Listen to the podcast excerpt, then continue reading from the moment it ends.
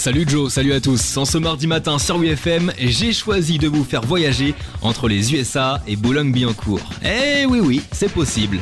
Alors vous allez me dire, ok mais pourquoi on irait à Boulogne? Eh ben pour que je vous présente Booba. Bordel, quand on rentre sur la piste, on est venu teaser, claquer du beat. Wesh, wesh, wesh. Le hip-hop français repose en paix.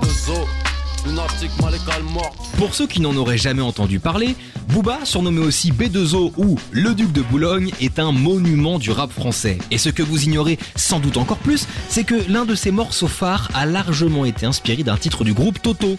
Voilà, d'où la connexion avec les US. Souvenez-vous, en 1978, Toto sortait ça.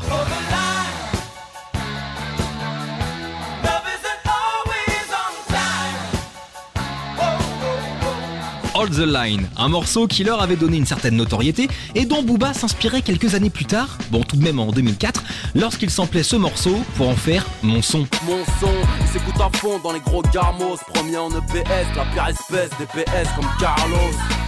Mon son, mon son. Qu'on se le dise, Booba sans le rock, c'est pas vraiment pareil.